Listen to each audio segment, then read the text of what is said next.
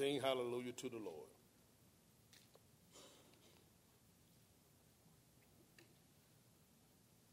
Fall find out sing together. Sing hallelujah to the Lord. Sing hallelujah to the Lord, to the Lord. Sing hallelujah, sing hallelujah, sing hallelujah to the Lord. Jesus is risen from the dead. Jesus is risen from the dead, from the dead. Jesus is risen. Jesus is risen. Jesus is risen from the dead. Jesus is living in his church. Jesus is living in his church. In his church, Jesus is living. Jesus is living. Jesus is living in his church. Jesus is Lord of heaven and earth. Jesus is Lord of heaven and earth and earth. Jesus is Lord. Jesus is Lord. Jesus is Lord of heaven and earth. He's coming back to claim his own. He's coming back to claim his own. His own. He's coming back. He's coming back. He's coming back to claim his own. Sing hallelujah to the Lord. Sing hallelujah to the Lord, to the Lord. Sing hallelujah. Sing hallelujah. Sing hallelujah to the Lord, to the Lord, to the Lord. Amen.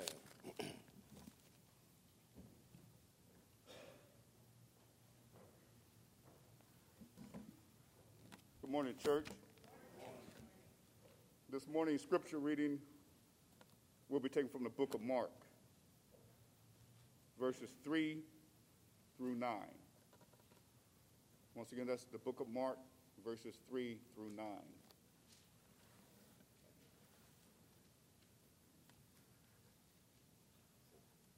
Excuse me, chapter 4, verses 3 through 9.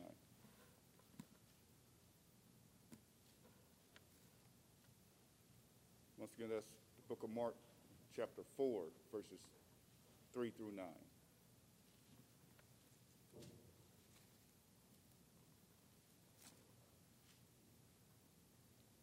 And the Word of God reads The voice of one crying in the wilderness Prepare ye the way of the Lord, make his paths straight. John did baptize in the wilderness and preached the baptism of repentance for the remission of sins. And there went out unto him of, of the land of Judah and they of Jerusalem, and were they all baptized of him in the river of Jordan, confessing their sins. Verse number six. And John was clothed with camel's hair and with a girdle of skin around his, about his waist, his, uh, excuse me, about his lions.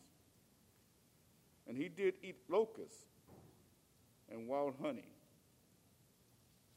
and preached, saying, There cometh one mightier than I after me, the latch, laterals of whose shoes I am not worthy to stoop down and unloose verse number 8. I indeed have baptized you with water, but he shall baptize you with the Holy Ghost.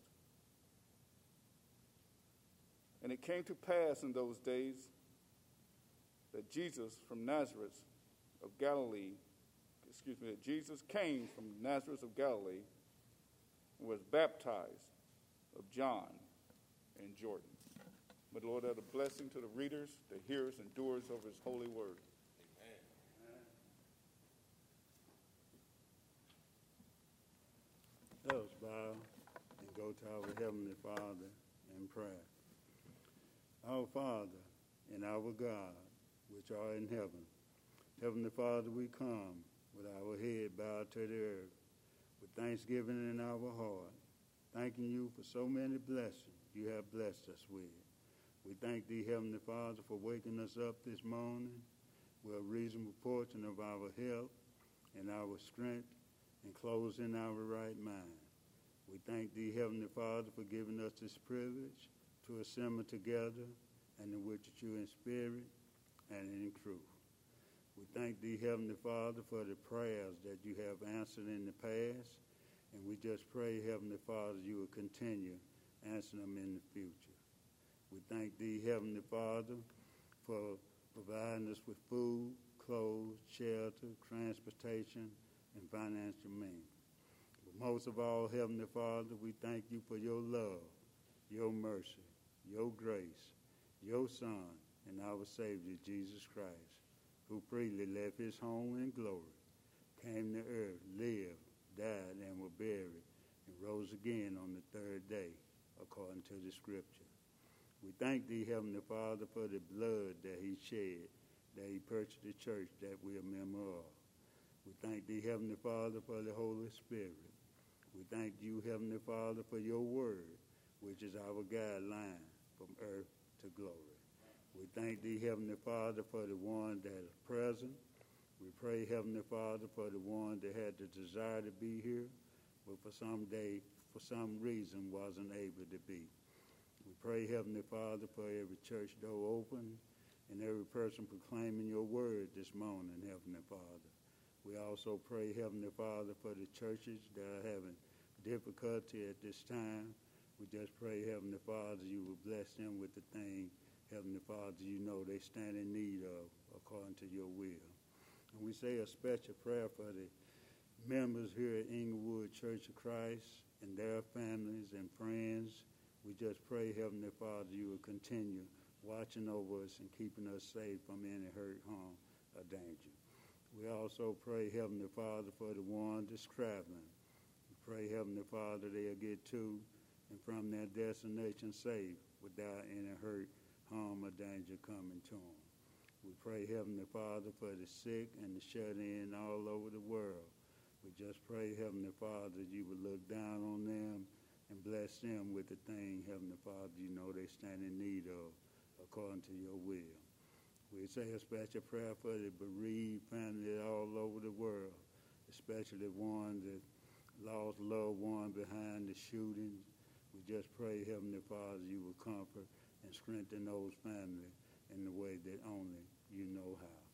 And Heavenly Father, when we think, say, or do anything contrary to your word, we pray, Heavenly Father, you will forgive us and won't hold it against us at the judgment bar pray, Heavenly Father, for the one that's walking in darkness. We just pray, Heavenly Father, they'll see the light and come to the light before it's everlasting too late. We also pray, Heavenly Father, for our delinquent members. We pray, Heavenly Father, they'll come back and repent before it's everlasting too late. We also pray, Heavenly Father, that your will will be done here on earth as it is done in heaven. And we pray, Heavenly Father, that we'll continue loving each other more and more each day. And we pray, Heavenly Father, that we'll be a better Christian today than we were yesterday. And we say a special prayer for Brother Culpepper. He come deliver us the bread of life. We pray, Heavenly Father, we'll listen toward, we'll listen toward eternity because they will be eternal matters he will be delivering unto us and not only listeners and hearers of your word, Heavenly Father, but also doers of your word. Well, Heavenly Father, what we learned today, we just pray, Heavenly Father, we'll go and teach and tell others what they must do to be saved. And we pray, Heavenly Father, that this worship service will be done decent and in order. And we pray, Heavenly Father, that it will be pleasing and acceptable in your sight. And Heavenly Father, when we done come to the end of our journey, said our last prayer and taken our last breath, we just pray, Heavenly Father, we'll hear those wonderful words. Well done, thou good and faithful servant. Come on in, get your mansion, your robe, and your crown. All these blessings we ask in your Son and our Savior Jesus Christ's name. Amen.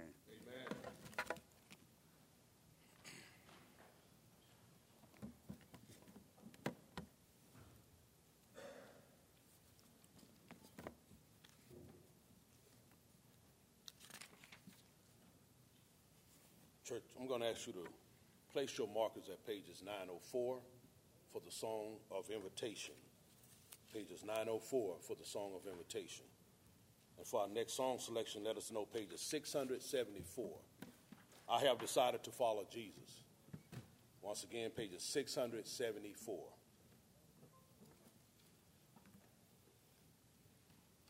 If all find that, let's sing together. I have decided to follow Jesus. I have decided to follow Jesus. I have decided to follow Jesus. No turning back, no turning back. The world behind me, the cross before me. The world behind me, the cross before me. The world behind me, the cross before me. Uh, no turning back, uh, no turning back. Though none go with me, I still will follow. Though none go with me, I still will follow. Though none go with me, I still will follow. No turning back, no turning back. Will you decide now to follow Jesus? Will you decide now to follow Jesus? Will you decide now to follow Jesus? No turning back,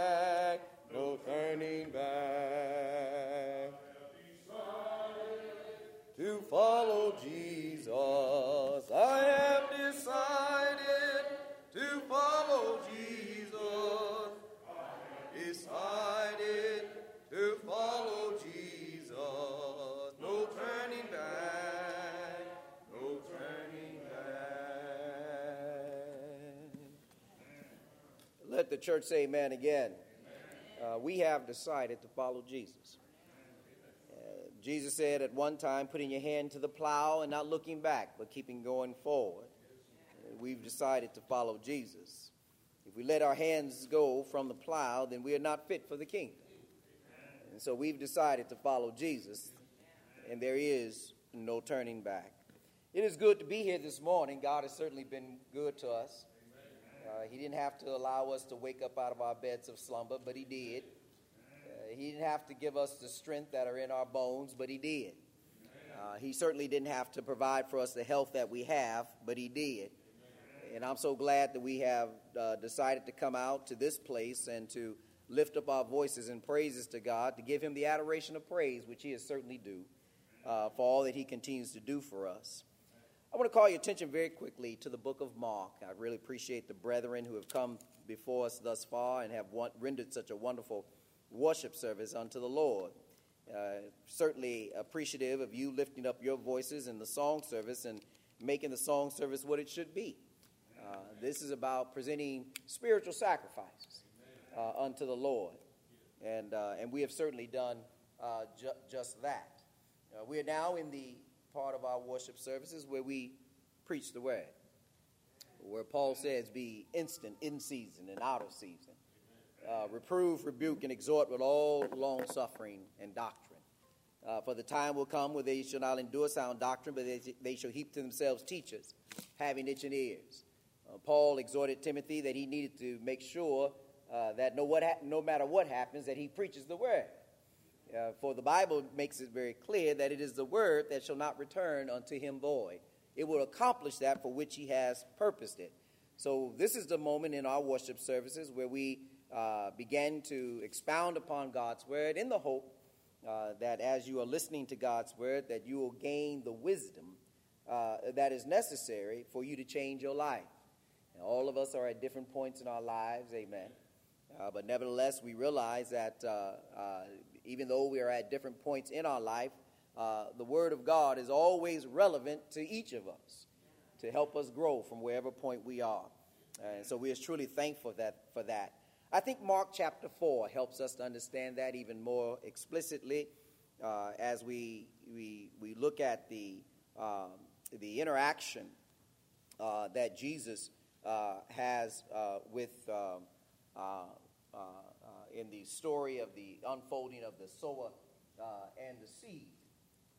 that seed that is planted is so important, it is so critical that when that seed is planted, uh, we, we know that it is supposed to accomplish some things.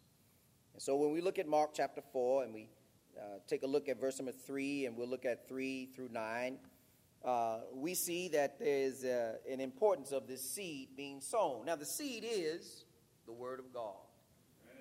So as we, we hear that seed, hear about this seed being sown, we know that there's a purpose for it. There's something that needs to be accomplished. Now, why is it that this is uh, uh, this text, this particular text, is relevant to our theme that addresses the, the spiritual constructs of the ark, the temple, the tabernacle, the church, uh, which all are uh, uh, uh, interwoven throughout the covenant of God, knowing that each and every generation, each and every dispensation is not without guidance from God. God has always had uh, uh, his word there before man in order that they may know which way they ought to go. And we've been speaking, even uh, beginning in the book of Genesis, with uh, uh Adam and Eve and Cain and Abel, even with Noah especially. Uh, and now we're in the part of Genesis where we're dealing with Abraham. Last time we spoke, we started talking about how Abraham was called by God to come out of Ur, to come out of the place of idolatry, those things which were a hindrance unto him and, uh, uh, and God's people, who will eventually be identified as the Hebrews. We looked in Genesis and uh, we looked at Genesis 14 and we recognized that Abraham was first identified as Hebrew. Uh, and so we even talked about the book of Hebrews and we looked at uh, the various texts that talks about how our high priest, that is Christ, uh, coming into uh, the, the realization of the temple and being, if you will, of Christ, we ought to be followers of him by faith, which Abraham is considered to be the father of faith. Here in Mark chapter 4, we find ourselves, if you are one who believes in the red writings, which is uh, mostly attributed, if you will, to Christ, we find Jesus, Christ Jesus, if you will, speaking to us about the significance of faith. That, that is what the foundation of the seed, uh, of, the, uh, of our faith is. It is the seed, which is the Word of God. Now, Mark 4, verse number 3 says, Hearken. It says, Listen, hearken. Behold, there went out a sower to sow. And it came to pass, as he sowed, some fell by the wayside, and the fowls of the air came and devoured it up. And some fell on stony ground where it had not much earth, and immediately it sprang up because it had no depth of earth. And verse number six says, But when the sun was up, it was scorched, and because it had no root, it withered away. And some fell among thorns, and the thorns grew up and choked it, and it yielded no fruit. And verse number 8 says, And other fell on good ground and, and did yield fruit that sprang up and increased and brought forth some 30 and some 60 and some an hundred. And finally, verse number 9 in our scripture reading ends with, And he said unto them, He that hath ears to hear, let him hear. So Jesus gives us this recount of a parable, inspiring Mark to write. The Holy Spirit wants us to know something about this parable of the seed. Now, Jesus gives the interpretation of it. He talks about who the sower is and why it's so significant. Because if you drop down uh, to verse number 15, he says, The sower soweth the word. John 17, 17, sanctify them through thy truth. Thy word is truth. Sanctification deals with the idea of setting apart. And so the sower went forth to sow the word so that he may set those who would believe the word, who would have faith in the word, apart from something. And we need to know what that something is. And that something is the world. To set them apart from the world. And these are they by the, uh, uh, uh are they by verse number 15, by the wayside where the word is sown, but when they have heard, Satan cometh. Boy, Satan is always busy, isn't he? Satan cometh immediately. Now, notice what he says Satan cometh immediately. You see, Satan's always on his job. When one hears the word of God, the influences of Satan that remains in the world is always ready to destroy that seed. Because he knows if he lets the seed alone too long, it'll be nurtured. That seed will be nurtured to the extent where it will grow up, and, and, and if it grows up and, and he leaves it alone long enough, it can become strong. And then it would be almost impossible for him to uproot it. But nevertheless, he says Satan comes immediately as Brother uh, Arnold read in, uh, in Mark, uh, I was asking for Mark 4, but he actually read one of the other component parts where Satan comes to challenge Jesus. But with that being said, we find ourselves here knowing that the Word of God can be taken away by the influences of Satan, taking away the Word that was sown in their hearts.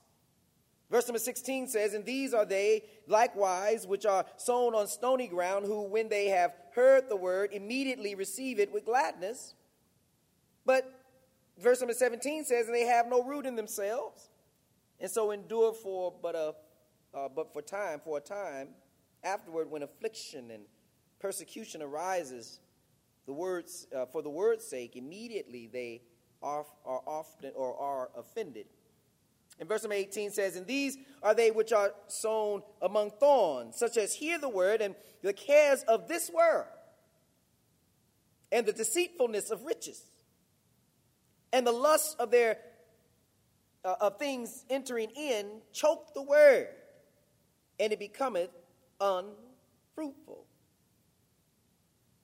But then we have those who are sown on good ground, who've allowed the word to become part of their spiritual hearts. And, when we talk about spiritual hearts, we know we're talking about the heart that is in between our ears, not the one that lies within our chest. But it says that the cares, if you will, in, in verse number 20, and these are they which are sown on good ground, such as hear the word and receive it, and bring forth fruit, some thirtyfold and sixty and a hundredfold. These are the ones that have received the Word of God. And they have decided to allow the Word of God to shape and to mold their lives. So I want to talk about this morning an interesting idea, which is faith without ignorance. Faith without ignorance is about someone receiving the Word of God, desiring to learn more about what it is that God has in store for them and what God has designed for them in order for their life to change. And by understanding what that is, that individual then allows the Word of God to shape and to mold their lives in such a way that one day when the Lord comes back, their life can be found acceptable, some would say, as a living sacrifice, holy and acceptable unto God, which is your reasonable service, Paul would say to the church at Rome. But it is a faith without ignorance. And faith without ignorance has context. And it's important that we understand that that context simply is it is it, when one does not have the Word of God to inform how they need to evolve to become that living sacrifice, then anything that is short of that is done in ignorance. It is an uninformed belief system. The information that God has presented to us comes through His Word.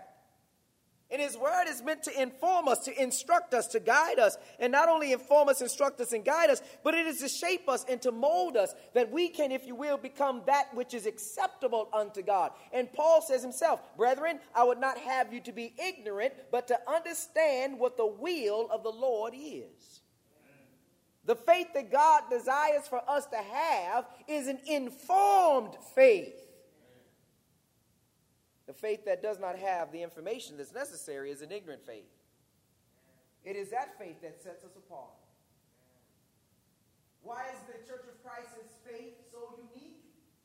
Why is it so special?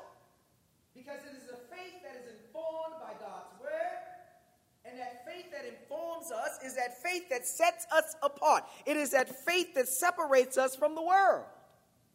It's not a blind faith, it's not an emotionally driven faith of great zeal with no understanding. It is an informed faith, one that is guided by the principles of the covenant, that, that covenant that binds together the issues of, of the, uh, or the manifestation of the, of the ark, of the temple, of the tabernacle, and the church itself. It is that informed faith that sets us apart. When 1 Peter 3.15 is written by Peter, Peter makes it very clear. He says, but sanctify isn't that interesting word there, sanctified? It is the same word that gives us the idea of being separate. It is to give us the, the concept when we sanctify, when we set something apart, it is to set it apart from something that is not acceptable to God. God is not accepting the behaviors of the world. He accepts those things which are in agreement with Him. And so He says, these are the things that sets us apart. Now, let, let me be very clear here, if I can. When we look at the idea going back to the book of Genesis, and one of the one of the earlier uh, introductions of uh, Satan being disruptive in the life of man is between uh, uh Cain and Abel. It wasn't that Cain, uh, if you will, was less human than Abel, or Abel was more human than Cain. That, that, that wasn't the issue. What set them apart was Abel decided to follow after what God said. Abel decided to have faith in what God said. And thus he followed after God. Cain did the opposite. Cain decided to, if you will, to give that which he desired to, uh, unto God, as opposed to what uh, God had, if you will, commanded to be done. And so, when such a thing has had occurred, we find ourselves then with with with the with the um, uh, the, the, the, the, the challenge of knowing that everybody has an opportunity of either obeying God or rejecting God. Amen. But it's not because one is more superhuman than the other, because some people think, oh, well, I can't do what you do because you're just better than me. No, they're not. Amen. Oh, they're not. We're all human. Amen. We have the same weaknesses, the same frailties, the same faults, the same issues. Different times of our lives, but we all have them. All have fallen short of the glory of God. What sets us apart as Christians, what sets us apart of, as Christians is not our humanity. What sets us apart as Christians is our belief, our faith in Jesus Christ. In Hebrews chapter 11, one of the things that Paul, that through the Holy Spirit, writes unto the church, the Hebrews, in verse number 4, he says, By faith, Abel offered unto God a more excellent sacrifice than Cain. It said nothing about Abel being more superhuman than, than Cain or being much better than Cain in terms of his humanity. It was a decision that he, would, he made. Abraham was presented a decision. God didn't force Abraham to leave Ur. God gave him direction. And by faith, the Bible says, Abraham sought a city whose builder, that which had foundations, whose builder and maker is God. Abraham made a choice. And let me tell you something that same choice is before every human being to decide whether or not they're going to follow after God, to take up his word and allow his word to become the seed that is planted in their spiritual heart, that they may bring forth the 30, the 60, and the hundredfold, and, and that idea being, uh, uh, being uh, uh, given in the, in the analogy of a farmer bringing forth crops. But the, the, the meaning of that 30,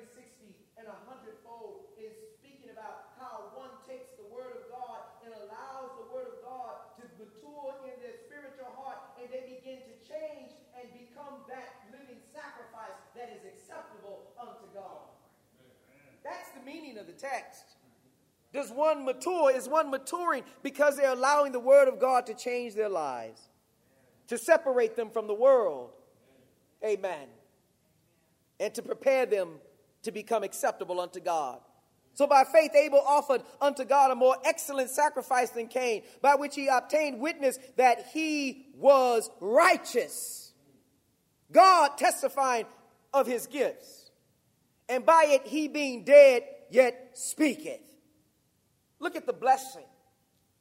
The blessing is it wasn't, it wasn't that uh, uh, Abel was somehow, if you will, in his humanity better than Cain in some kind of way. No, it was because uh, Abel decided to follow after God's word.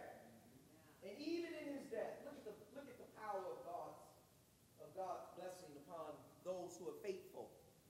Even in his death, God says, even in his death, his actions, the life that he lived, the faith that he demonstrated and manifested by offering unto God a more excellent sacrifice, still speaketh, even though he is dead. Surely, the psalmist, and in many ways the proverb writer, hits the nail on the head when he says, Blessed in the sight of the Lord is the death of one of his saints.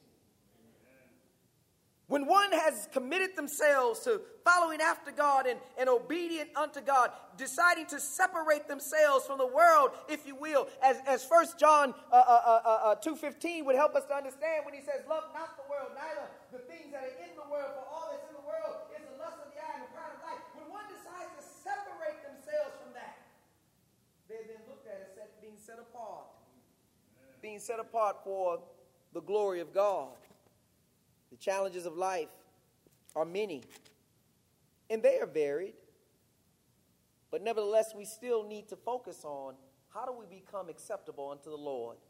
And the only way we can become acceptable unto the Lord, we have to sanctify the Lord God in our heart being ready to give an answer to every man that asketh of us the reason of the hope that's within us with meekness and fear. When God gave testimony concerning Abel's offering, Abel's uh, uh, uh, uh sacrifice unto him, amen, he was giving, he was letting uh, uh, Cain know, even when Cain came before God and his uh, continents had fallen. And, and God said to him, Look, it's not about how much Abel you may have thought Abel was better than you. Do you know not Cain? Cain killed his brother Abel for the wrong reason. It wasn't because Cain was so much better than him. He became, he, he became envious of, of, of, of Abel because God accepted Abel's offering, Abel's sacrifice. It had nothing to do with Abel in and of himself. And God says to Cain, Why is your countenance fallen? If you had done well, would you not have also been accepted? You see, sometimes we're too focused on the wrong thing instead of the right thing. Everybody can choose to serve God, and then God will find you just acceptable as anything else. The challenge is, is the devil has you focused on the wrong things. You remember when it came uh, to the devil tempting Christ, he had him focused on the wrong thing. Had him to look at the things that were of the world as opposed to those things which were of God when he took him in the wilderness and tempted him. I talked about that last time the difference between uh, temptation and, dis- and, and seduction or being seduced. But when he took him in the wilderness to tempt him, notice what he said. He said he took him into the wilderness and he was tempted in the wilderness. In other words, he, the, the, things that the devil put before him, if you will, if he had if he had chosen to go that direction, it would have become a seduction because a seduction, if sedu- to be seduced, is to evolve to the point where you are now in agreement with the seducer. But all of us are tempted. We're presented with the opportunity to do wrong every day. Amen. The question is not whether or not the temptation, the temptation will always be there. Amen. The opportunity to do wrong will forever be in front of you. It is the decision you make. That is all the difference.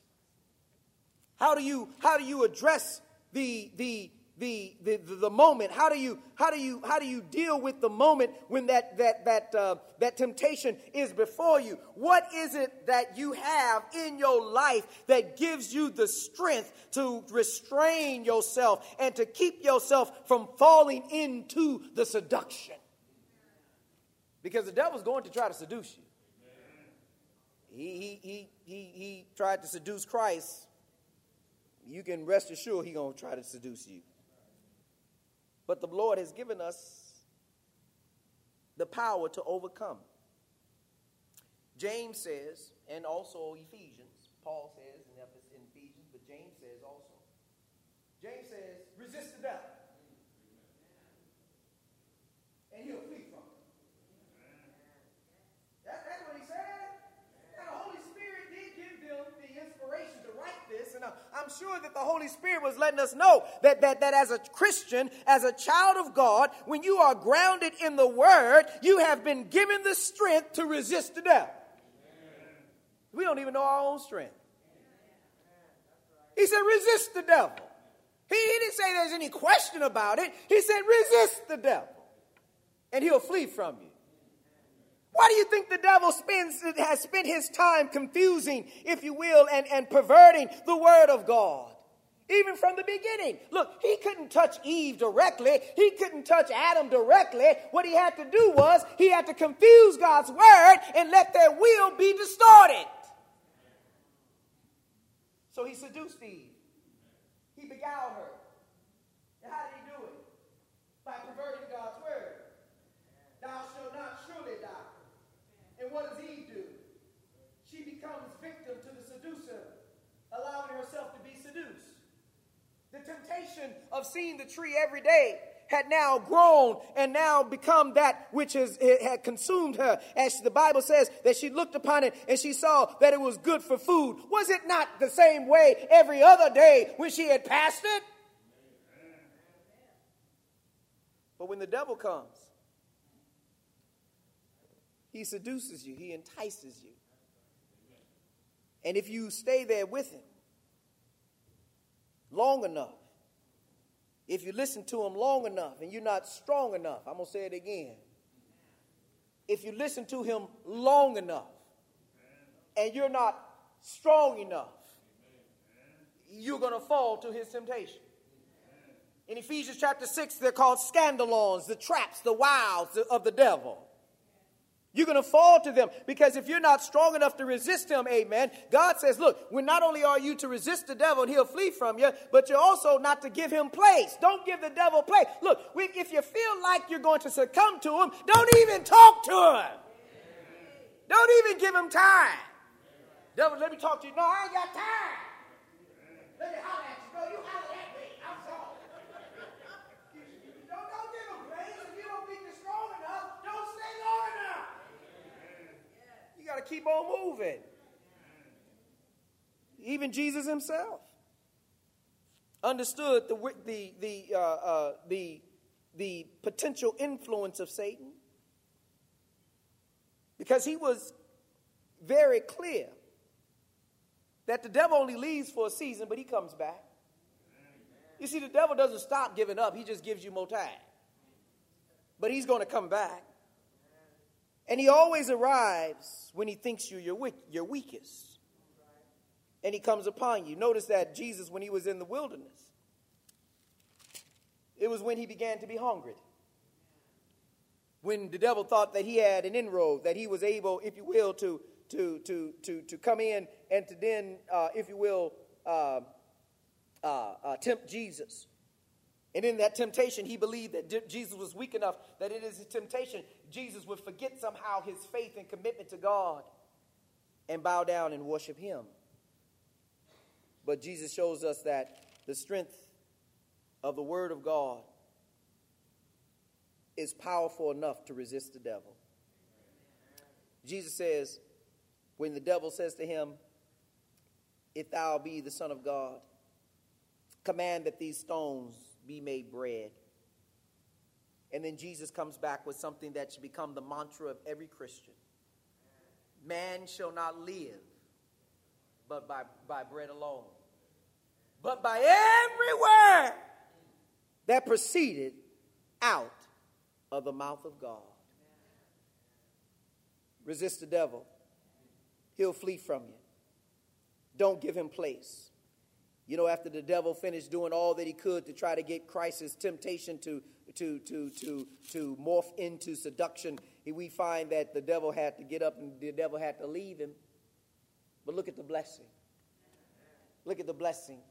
See, you're going to have to fight the devil. Y'all might also just get it in your mind already that you're going to have to fight the devil. I mean, you're just going to have to fight him. And when I say fight him, I'm not talking about him individually. I'm talking about the influences that he has left behind in this world that has led people to sin. You're going to have to deal with those, those temptations and those desires that, that appeal to our fleshly human weaknesses. And, if you don't have the, the, the, the word of God within you, you it, that has set you apart, you're going to succumb to those weaknesses. So you just need to get your mind around the fact that temptation is in the world and that it'll ever be for, before you. But it's not about the fact whether or not you will be tempted. The question is, how do you handle it when it comes? That being said, we find ourselves then with, with, with, with when, when the temptation comes, we need to see the example of Christ. Because look, when, when, the, when, the, when, the, when the devil, if you will, com- concluded with his uh, way of trying to tempt, tempt Christ to succumb to the seduction, what we find is the seducing that when it was over, we find that God sent his ministering angels to Christ. I, I, I love that because it lets us see that God was still looking and God is still there to support. And God is still there to help. But He's looking to see what you do. He's looking to see how you handle your struggles of life. And when those struggles of life come, how do you work through them? How do you go through them? Do you set yourself apart by saying, you know, I don't know why I'm going through this challenge in, of life in this particular moment, but I know that God is with me, and if and since God is with me, I know I can get through this. Jesus knew that the Father was with him, and he was saved. He was allowed to resist Satan. You do realize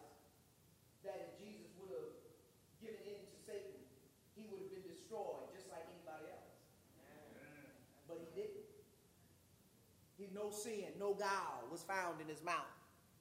Satan could not get Jesus to uh, disobey God.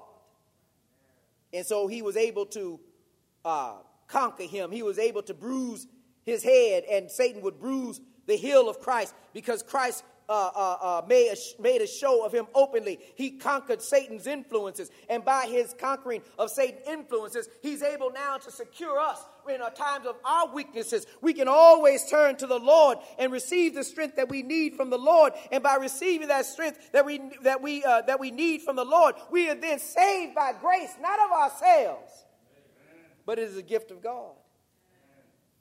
Faith without ignorance understands that our strength doesn't come from us, our strength comes from the Lord. Amen. We do all that we can do, but we know God is able to do all. Amen. And so we remain faithful unto Him. And, and, and so, and, and so we, we, we, uh, uh, when Jesus says to, when, when, when Satan says, I'll give thee all the kingdoms of the world if you just bow down and worship me. And Jesus says uh, uh, that, that, that, that he needed to get, him, get thee hence. He says that, that God is the only one that we will serve. We find ourselves challenged with this idea of ignorance. And ignorance is about not gaining the wisdom, not being wise about the choices that we make in this world. You can't afford to be frivolous when it comes to your soul's journey. Because you only have one. And the Bible says if you die in your sin, where he is, you cannot come. You know, uh, contrary to those who want to believe in reincarnation, you die one thing, you come back another. That's not true. If you die in your sin, where he is, you cannot come. Judgment is at the doorstep. In Ephesians 5 and verse number 17, we find Paul writing to the church at Ephesus. And for those of you who may not be uh, familiar with the, the, the, the biblical text in Ephesians, we know that Paul is writing to the, to, to the church at Ephesus, and all of Paul's epistles he's writing to the church, the people of God, uh, as well as Peter. Uh, the Gospels are written uh, to, the, uh, to all of us, the world in general. Uh, but when we talk about the epistles that are written specifically to the church, uh, to the churches, we're talking about those epistles that are primarily giving the church guidance, the people of God, the children of God, the saints, the Christians, the guidance that they need. In Ephesus, they were they were they were floundering, they were, they were, they were uh, uh, vacillating between the world because they wanted to worship the temple of Diana and all the things that were happening there. And they tried to, if you will, hold on to the church. And Paul was making a very clear distinction uh, between the two. And so when, he looks, when we look at Ephesians 5 and 17, Paul says to them, he says, Look, wherefore be, not, be ye not unwise, but understanding what the will of the Lord is. We have to get to that. Faith without ignorance is about desiring to have an understanding of what God's will is. Not our own will, but what God's will is. When the apostles went around the world preaching the gospel, in the book of the Acts of the Apostolos, the practices of the apostolos. We call it the book of Acts. When we look at the book of Acts, we find that, that, that uh, uh, Luke is recording the, the events of the apostles as he is engaging with those who are in the church or members of the church and those who would become members of the church, the body of Christ, the church of Christ. He would say to them, if you will, in Acts 17 and 30, and the times of this ignorant God winked at. God winked at ignorance at one time, but ignorance is not going to be an excuse anymore. God says, I've given you my word. John 16 says he guided the apostles into all truth. Yesterday in our Bible study, on Second Saturday Bible study, we talked about the significance of that. I'll just reiterate it for the sake of emphasis here. When we look at Acts chapter 17 and 30 and we compare, we, we, we use as a, as a, as a reference text John 16 and, and, and where, where Jesus says uh, that he had, the Holy Spirit will guide them into all truth. There, there's, a, there's, a, there's a coupling here that we, that we should not ever desire to disconnect. When we look at what, what it means that we should understand the will of God and not be ignorant, and that ignorance, if you will, is, is, is, is, is um, is uh, removed by understanding the truth of God's word, and that truth is given to the apostles. He is the one question that we were posed that we posed yesterday. When it comes to knowing the truth, when it comes to understanding the gospel, when it comes to understanding what the will of God is, why is it that people turn to everything else but the word of God to find that? Since it is the case that the Holy Spirit guides the apostles into all truth, why is it not the case that if I want to know something about religion, if I want to know something about the church, if I want to know how to be a Christian, a child of God, why is it that I don't turn to those who know all truth? As opposed to picking up somebody's commentary. We need to walk to God, we need to go to God's word, and we need to walk through it. Because God doesn't want you to be ignorant. And the apostles are the ones who have been given all truth. And so, if I want to know something about the church, I'm going to turn to the apostles. What did the apostles say about the church? Because they're the ones who have all truth. So, in Acts 17 and 30 says, at the, at the, at the times of this ignorance, God winked at it, but now command all men everywhere to repent. To repent. But he he he hath appointed a day in which he will judge the world in righteousness by that man whom he hath ordained, whereof he hath given assurance unto all men, in that he hath raised him from the dead. We know that he speaks about Christ. Our life in Christ Jesus solidifies our opportunity to be saved. Because we are striving for what Noah was given credit for. The Bible says that Noah was a preacher of righteousness. And we know that Abraham was imputed righteousness. It was added to him because God said he would guide his family in his word. So righteousness was imputed unto Abraham, faithfulness. We need to find we need to find our journey that connects to God. And we need to let that connection to God be informed by His Word. And being informed by His Word, we know that then uh, our lives will change into that which God desires and not based on what we want, but what God desires. And when I say what we want, I mean our subjective way of thinking that God is going to accept whatever it is that we present to Him.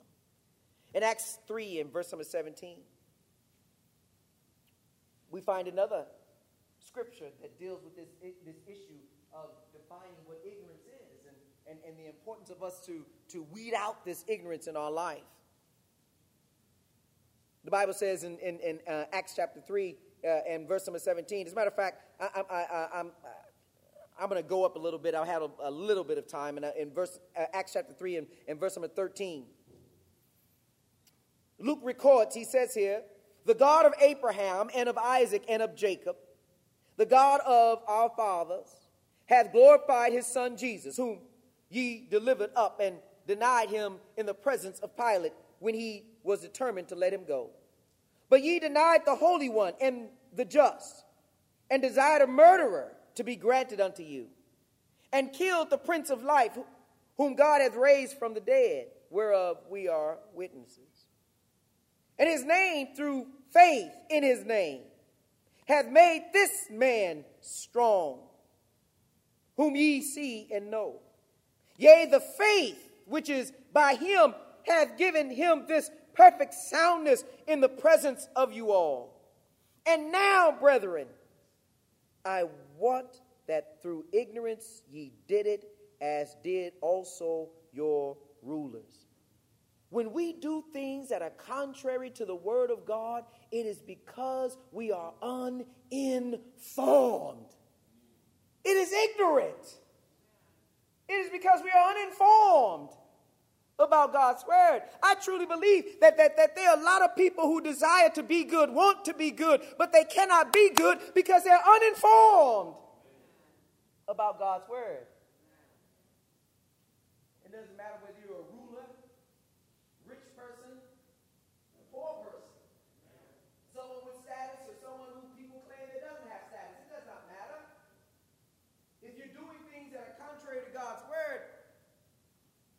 you are doing it ignorantly and you are uninformed. Even Paul says that he persecuted the church and he did it in ignorance because he was uninformed. But thank be to God, the Bible shows us that Paul changed his life. And Paul calls himself the chief of sinners. And if the chief of sinners can change his life, I know we got a chance. We do things in ignorance because we don't do it being informed of God's word. And that's when Satan steps in. Because if you're ignorant of God's word, Satan has a big chasm to step into. When you're ignorant of God's word, he's already going to tempt you. But when you're ignorant of God's word, you, you, boy, you're on the losing end already. In 2 Corinthians 2, in verse number 11, Paul writes to the church of Corinth, and he talks about Satan's uh, uh, uh, tactics, if you will, his strategies to destroy us, to destroy the children of God. He doesn't necessarily have to worry about those that are in the world because those that are in the world are already in a position to be cast out. In 2 Corinthians chapter 2, in verse number 11, they were challenged with the idea of forgiveness. They didn't, they didn't understand how forgiveness worked. And, and, and, and Paul began to write unto them about how forgiveness works. And, and, and, and, and we, we, we have to come to the point of mature to the point where forgiveness is not about the forgivee. Forgiveness is about the forgive all. Lord have mercy. I'm not going to forgive you putting yourself in a very bad position. Just imagine if God says, I'm not going to forgive you. Where, where would we be?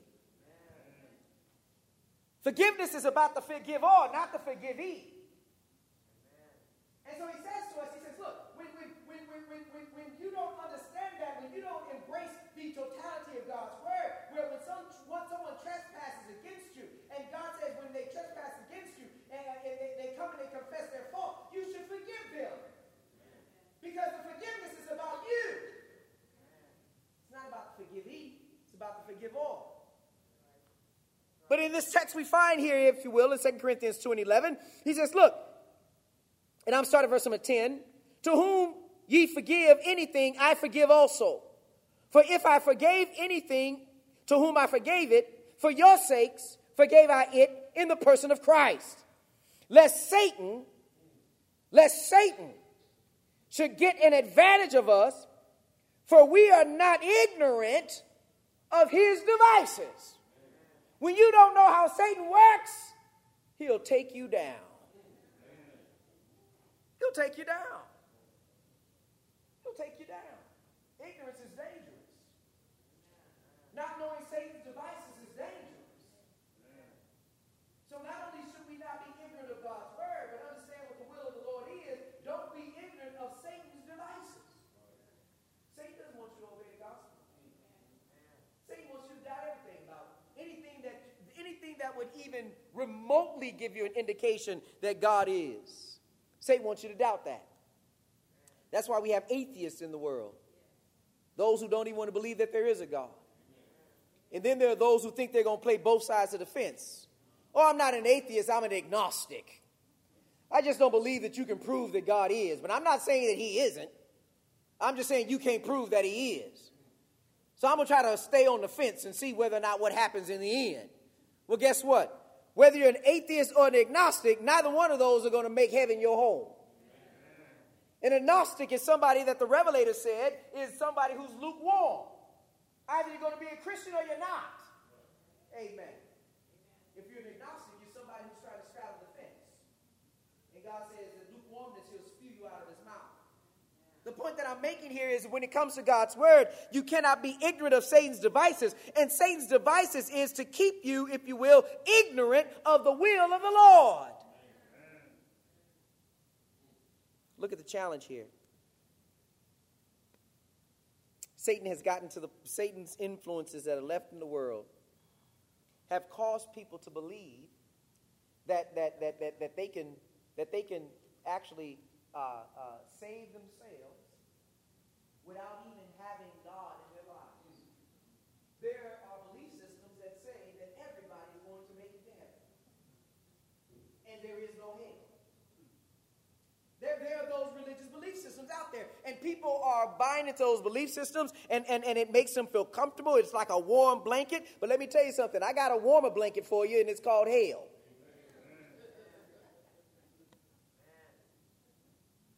God is real. And Satan's devices is to keep you ignorant of that. In James chapter 2, let me, let me show you something. I, I, I, I was, uh, I'll be in Ephesians 4 and 18 in a minute. But let me show you something in James chapter 2 about the devil. And James, if you will, uh, helps us to understand how Satan's, uh, you know, you can't call Satan a hypocrite because Satan's a liar from the beginning. I mean, what are you going to do with that? But look what he says. There are people who don't want to believe in God. There are people who don't want to believe that God created the earth. There are people who don't want to believe that God created man. They want to believe in the theory of evolution. is isn't that interesting? You would rather believe in a theory rather than the facts.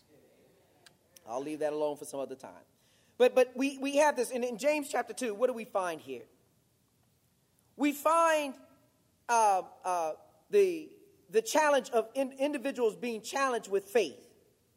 They, they, they, they are wrestling with um, obedience and how obedience and faith uh, uh, coupled together, if you will, is, is, is, uh, uh um, uh, uh, is able to save our souls.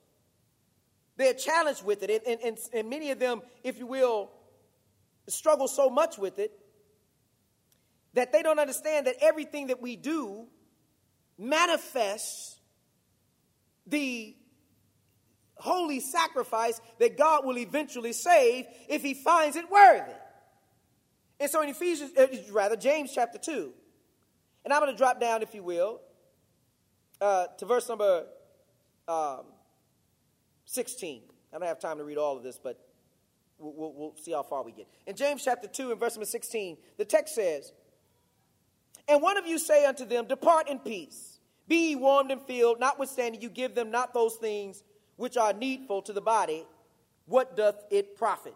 What does it profit a man when one has resources to give and they say, Well, I'm not going to give it to you. I want you to go and be filled. In other words, faith has its limitations in that if when you have the resources to provide for someone, you don't tell someone to go off and have faith. You have that which God has blessed you with, and somebody's in need, give it to them provided for them.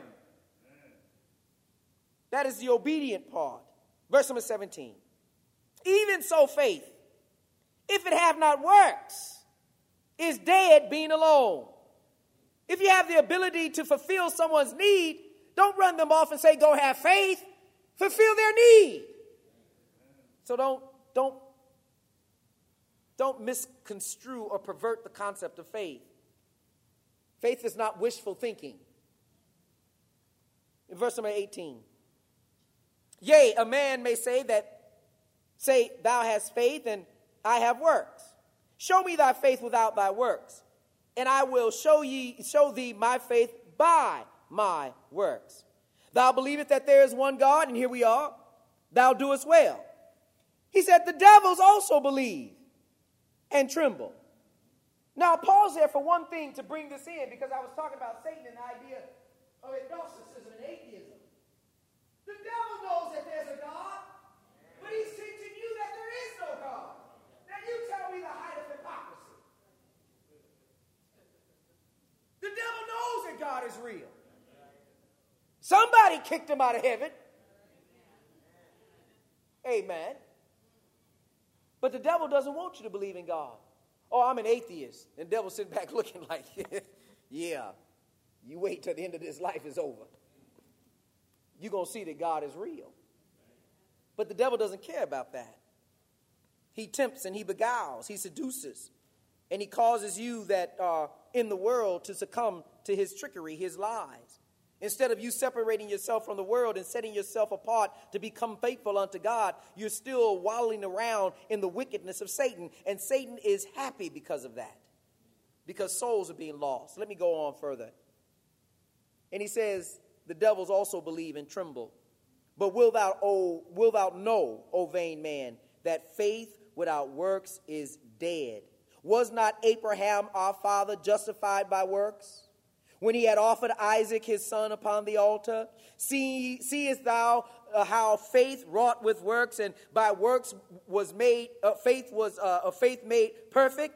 And the scripture was fulfilled, which saith, Abraham believed God, and it was imputed unto him for righteousness, and he was called the friend of God.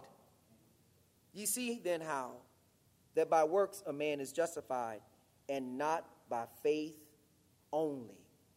We have doctrines in the world today that say you're saved by faith alone. Faith alone. You, you, you, you don't have to be baptized. You don't have to strive to live a Christian life.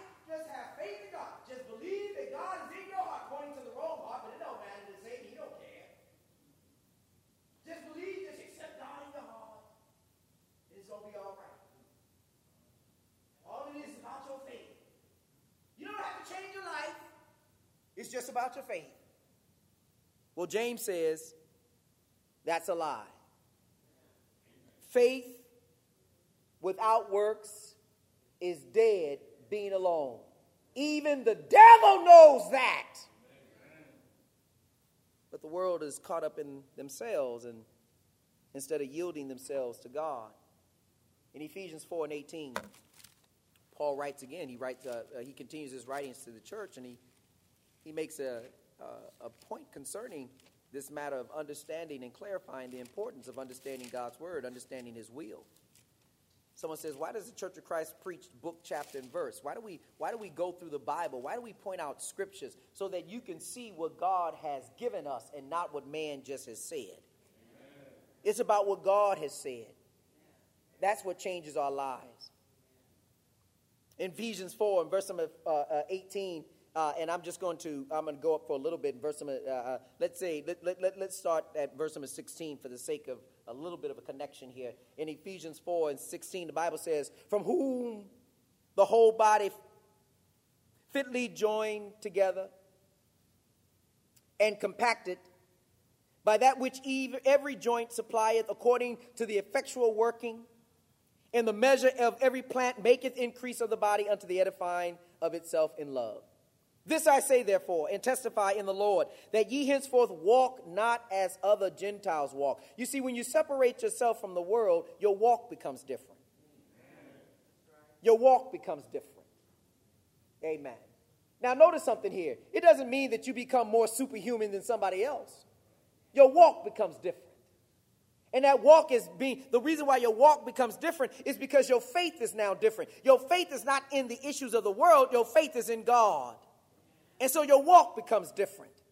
And he says, So we walk not as others Gentiles walk. He says, In the vanity of their mind, having the understanding darkened, being alienated from the life of God through the ignorance that is in them because of the blindness of their heart. When you choose not to separate yourself from the world by receiving God's word, not desiring to be ignorant anymore, but getting to the point where you understand what the will of the Lord is. When you make that step towards understanding the will of what the, uh, of the Lord, that's when Satan jumps in and tries to block you. That's when Satan jumps in and tries to steal the seed from your heart. He doesn't want you to make that step toward God. And you know what? Know something here. When we come together and worship, don't think that just the Christians are here. Don't think that uh, uh, uh, uh, just God and the Christians are here. Know something for a fact. When we come together with the Lord and worship, you know who else is present in here? Satan's influences. Amen. And you know where those Satan influences lie? Within your heart. Because when the, when the invitation is extended and we give you the invitation, we give you book, chapter, and verse. We give you what the Holy Spirit has given us. And we quote the scriptures, Romans 10 and 17, so in faith, coming by hearing and hearing by the word of God. Hebrews 11 and 6, but without faith it's God. He that cometh to God must believe that he is. Repenting of your sins, Luke 13, 3 and 5, Acts 3, uh, 2 and verse uh, uh, uh 37. We go through all these scriptures and talk about repentance, and we talk about belief, and we talk about faith. All these things has been given by the Holy Spirit. We share them with you. And in your mind,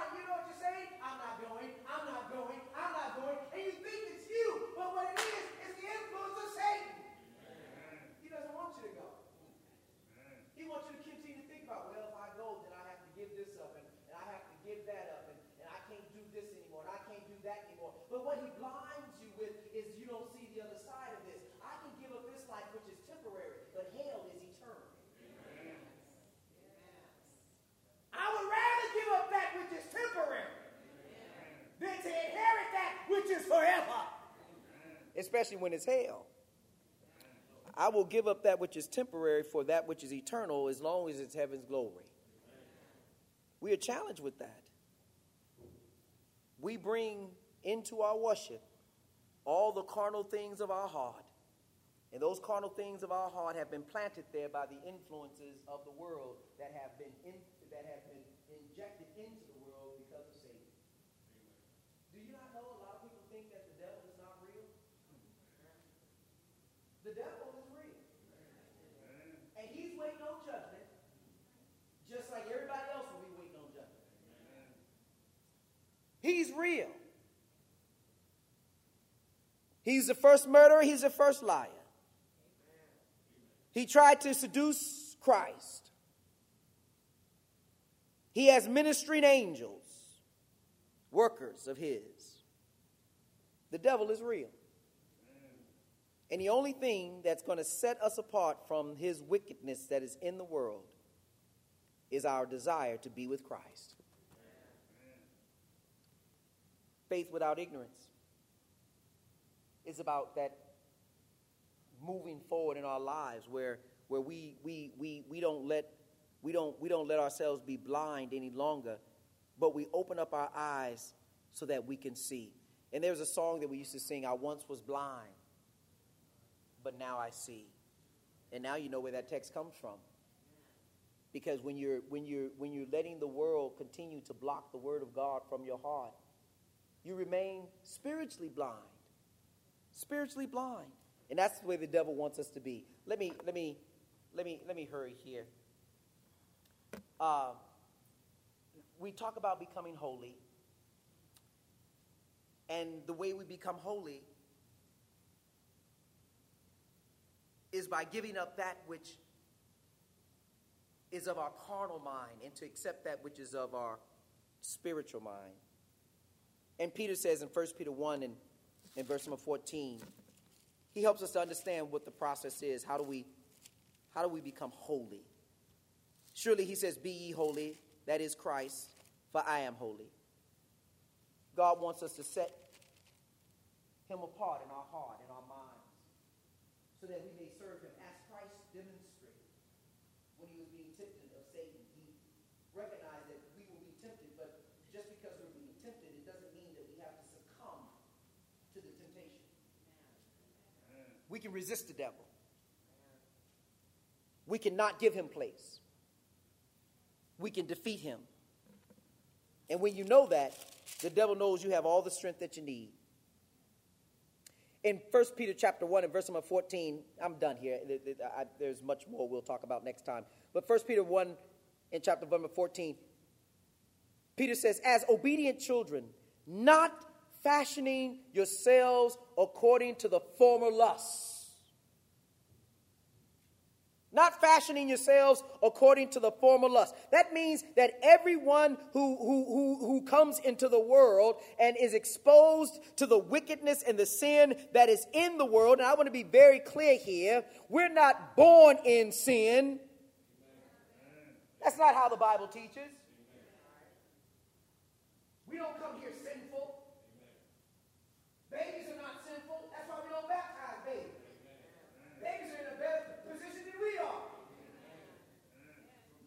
It's the world and the influences that are in the world that the devil has left behind. Those influences, if they're embraced, those things are what causes us to become sinful. And when we become sinful, that is when our souls become jeopardized. And so we need to repent, ask God to forgive us so that He can allow the blood of Christ to cleanse us from all of our past sins. Peter would go on in 1 Peter 1, he says, Look, as obedient children, not fashioning yourselves according to the former lusts, in your ignorance. So, what does that tell you, Brother Culpepper? All of us came to the Lord ignorant. In Romans 3 and 23, when he says, All have sinned and fallen short of the glory of God, nobody in here has anything to boast about. We all came here ignorant. It wasn't until the Word of God was preached and we heard it. And the difference between us and what our, our current life and, and, and, and what our previous life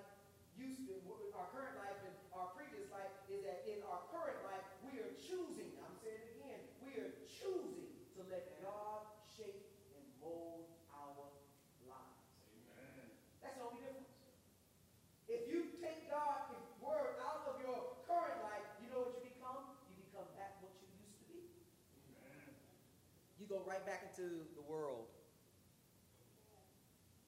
He goes on and says,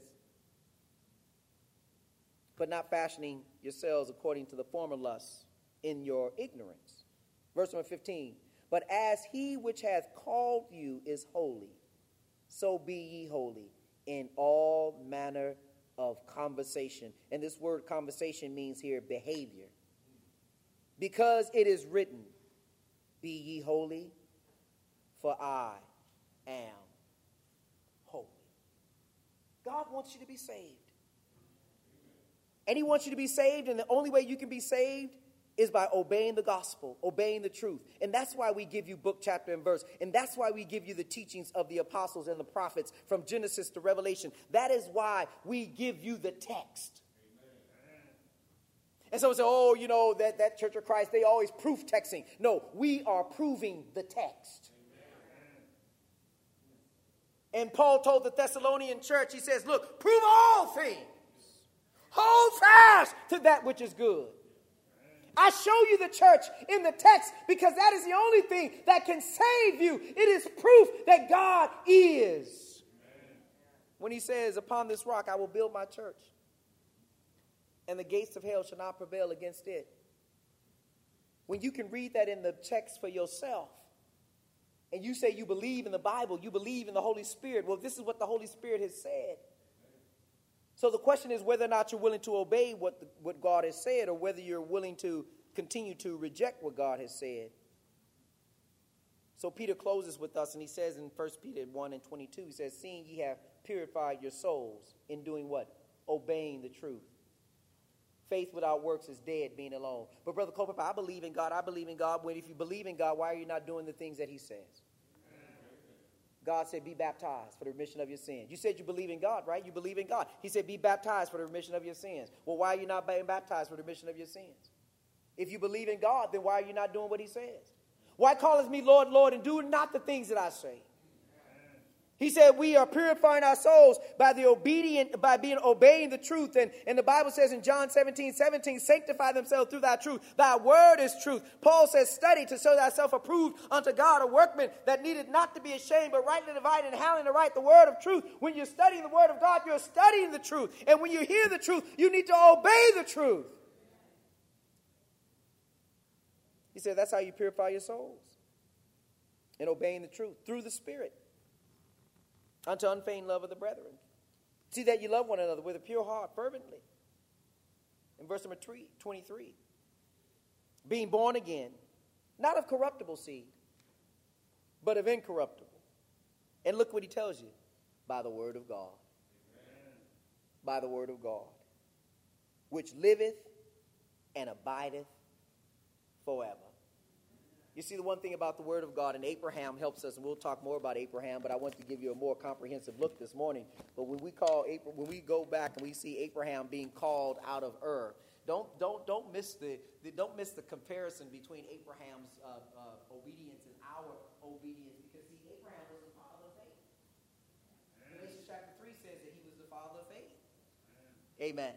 And so when Abraham is called, and he's called out of Ur, he's called by God. God says, of Ur, and I will show you a place. And Abraham, uh, if you will, obeyed God. He believed in God, and he moved and he looked for a city that had foundations, whose builder and maker is God. Well, just like God called Abraham out of Ur, guess what? God is calling you by the gospel out of the world.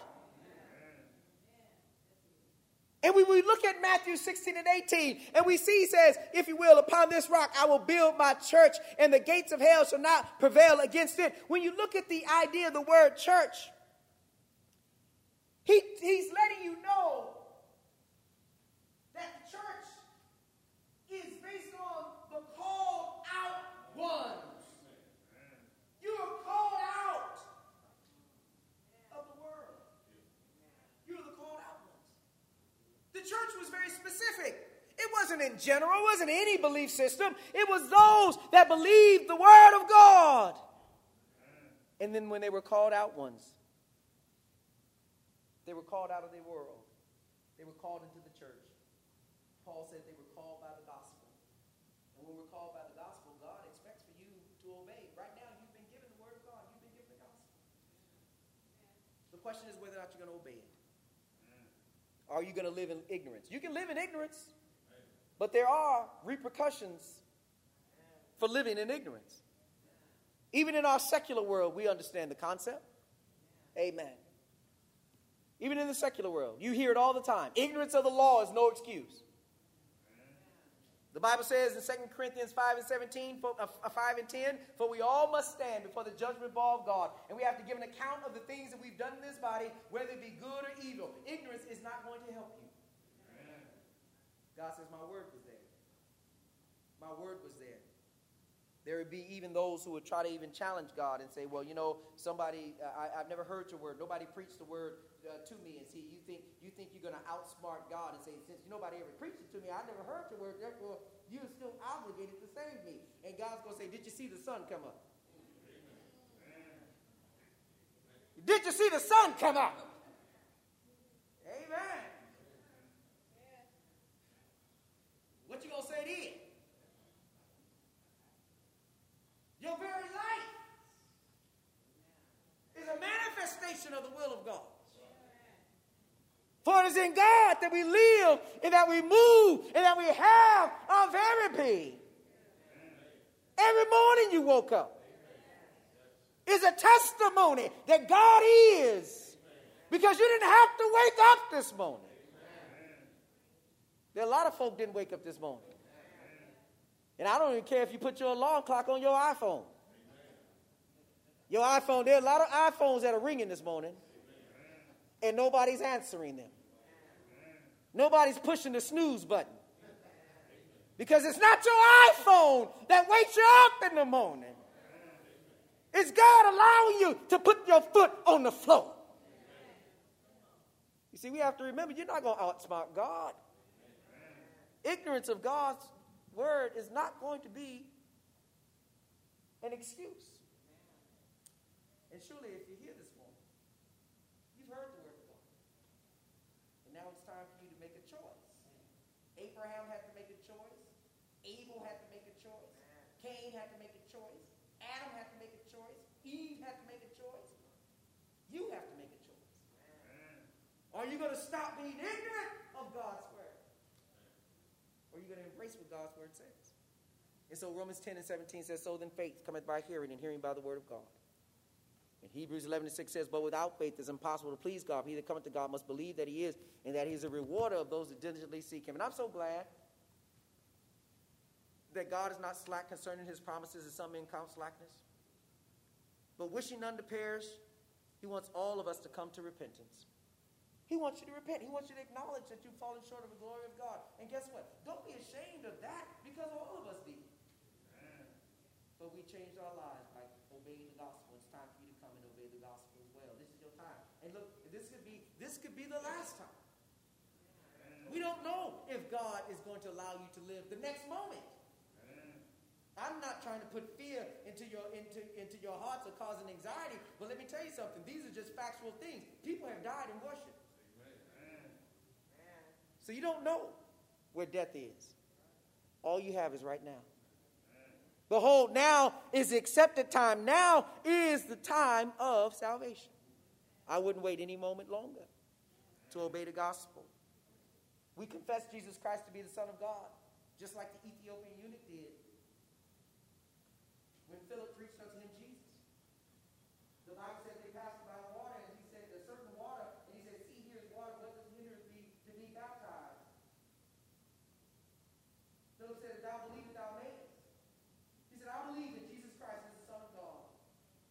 And the Bible says they both went down in the water. Baptized him. Philip baptized him for the remission of his sins. The, Philip, the Spirit called away Philip, and Eunuch went on his way rejoicing. See, when you obey the gospel and you do that which God has commanded to be done, you can move on, you can go on your way rejoicing. And guess what? It doesn't mean that all your problems are going away, but you can still go on your way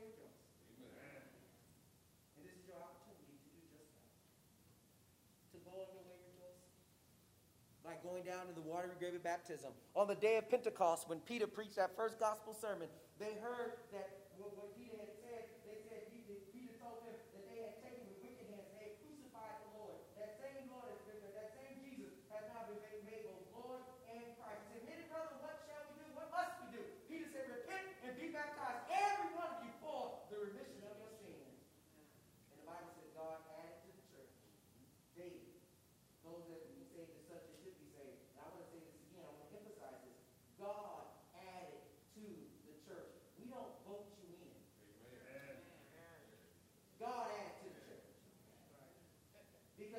both Lord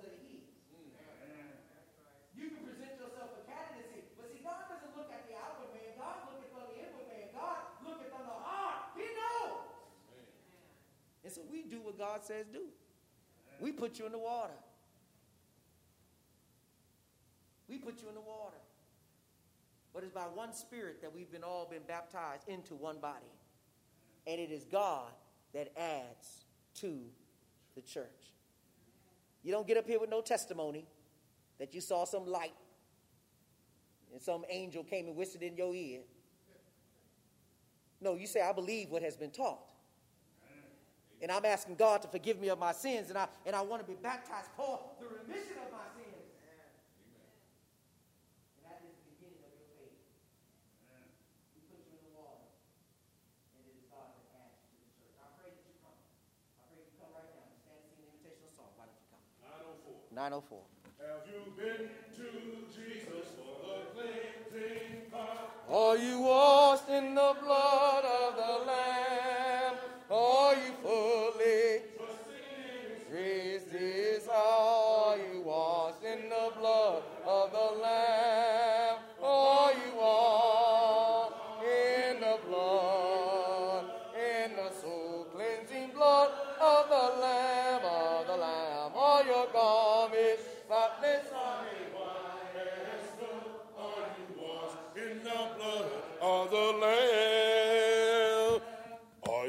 walking daily by the Savior's side? Are you washed in the blood of the Do you rest each moment in the crucified? Are you washed in the blood of the Lamb? Are you washed in the blood, in the soul cleansing blood of the Lamb? Are your garments spotless? Are they white as snow? Are you washed in the blood of the Lamb?